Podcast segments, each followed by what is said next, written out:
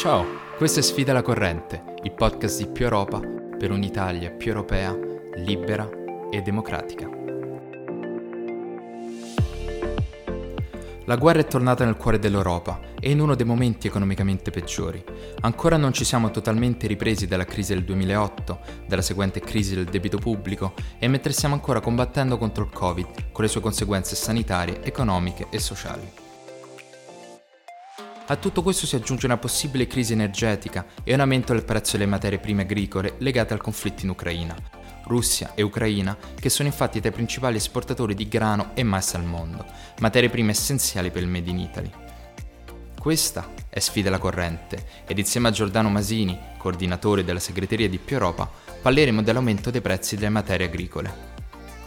Giordano, in pochi ricordano che le primavere arabe sono nate da un'impennata dei prezzi del pane causata dalla siccità che in quegli anni aveva duramente colpito la Russia. Ora il prezzo del grano è tornato di nuovo a salire e le scorte crollano. Ma partiamo dalle basi. L'Italia quanto è dipendente dal grano importato e perché è così fondamentale nella nostra alimentazione? Tutto il mondo è dipendente dal commercio globale di grano, di cereali, di materie prime agricole.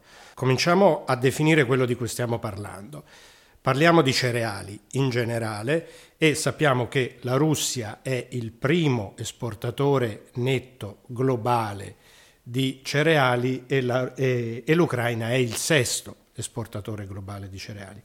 Quindi noi sappiamo che quello che sta succedendo in Ucraina, la guerra, porterà necessariamente a una contrazione della disponibilità di cereali sul mercato globale e a un aumento dei loro prezzi. Parliamo però essenzialmente di due grandi tipi di cereali, ovvero il grano tenero e il mais. Tutti intuiamo a cosa serve il grano tenero, ci si fa la farina con cui poi si panifica e quindi il pane.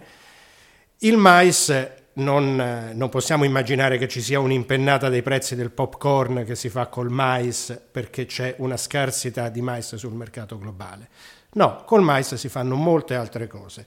Il mais serve innanzitutto per produrre mangimi che servono ad alimentare il bestiame degli allevamenti di tutto il mondo. Quindi di conseguenza all'aumento dei prezzi del mais è prevedibile un aumento dei prezzi della carne, del latte e di tutti quei prodotti che dipendono dalla materia prima mais. Rischiamo un aumento anche nel costo della pasta? Eh, la pasta non si fa né col grano tenero né con l'orzo né col mais, si fa con il grano duro. Il grano duro noi in grande parte lo produciamo in Italia e per un'altra notevole parte lo importiamo ma da altri paesi, non dalla Russia, non dall'Ucraina. Lo importiamo dal Canada, lo importiamo dal Kazakistan. Questo vuol dire che la pasta è salva, non ci saranno aumenti nei prezzi della pasta e quindi influenza sulla nostra dieta e sulla nostra alimentazione? Probabilmente no, ci potranno essere aumenti anche perché l'uso dei cereali è interdipendente. A una scarsità di eh, offerta di mais per i mangimi potrà corrispondere un impiego maggiore di grano duro proprio per i mangimi per compensare quella scarsità e quindi questo potrà portare con sé anche il prezzo del grano duro e quindi de- della pasta.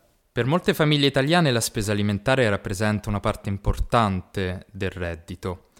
Certo, poco in confronto agli ucraini che stanno pagando l'aggressione di Putin con le loro stesse vite, ma quindi il conflitto ucraino potrebbe avere una ripercussione sui nostri portafogli, aggravando così la situazione di molte famiglie che a causa del Covid già sono cadute in uno stato di povertà. È possibile che l'aumento dei prezzi porti anche a uno sforzo maggiore da parte delle famiglie italiane e dei paesi occidentali in generale.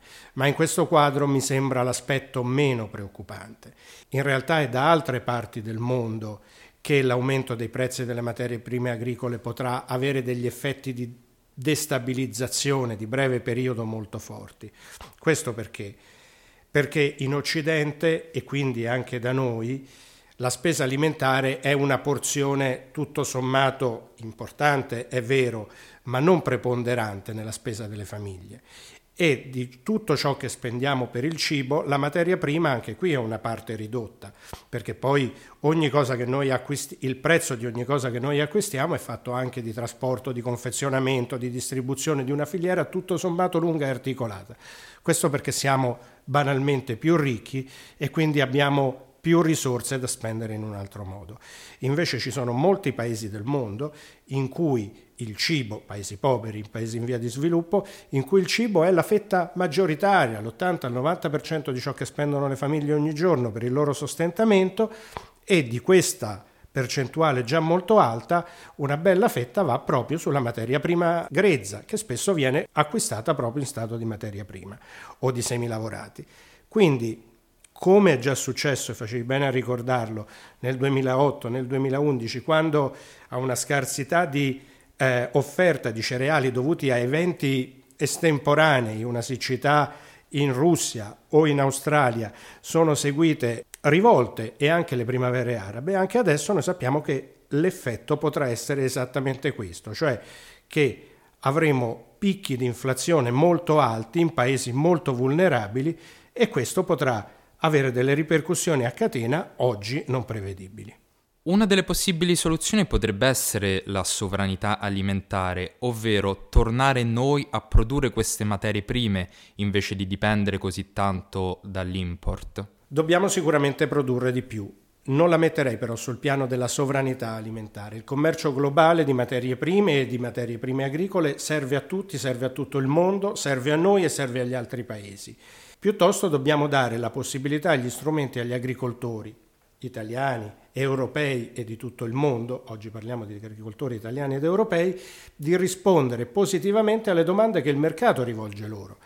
Oggi la scarsità di cereali promette a chi semina cereali un guadagno maggiore, noi dobbiamo consentire a tutti gli agricoltori che oggi vogliono seminare mais, per esempio adesso nella, nella stagione di semina del mais che comincia tra poco, tra pochi mesi, di seminarlo anche se sono magari vincolati a obblighi di salvaguardia ambientale che imporrebbero loro di scegliere altre colture o di non ottimizzare di non massimizzare la produzione. Tutto ciò che è eh, regola di salvaguardia ambientale di lungo periodo e che è una conquista dell'agricoltura europea. L'agricoltura europea è straordinariamente produttiva, ma è anche rispetto a molte altre agricolture di tutto il mondo straordinariamente attenta all'ambiente. Lo è però su, sul lungo periodo. Una deroga ad alcune regole per un anno per fare in modo che gli agricoltori possano intervenire e aiutarci ad uscire da questa crisi potrebbe essere una buona idea. Ti è piaciuto il podcast di Più Europa? Unisciti anche tu al partito che lotta per cambiare l'Italia un diritto alla volta. Scrivi la tua storia, iscriviti a Più Europa.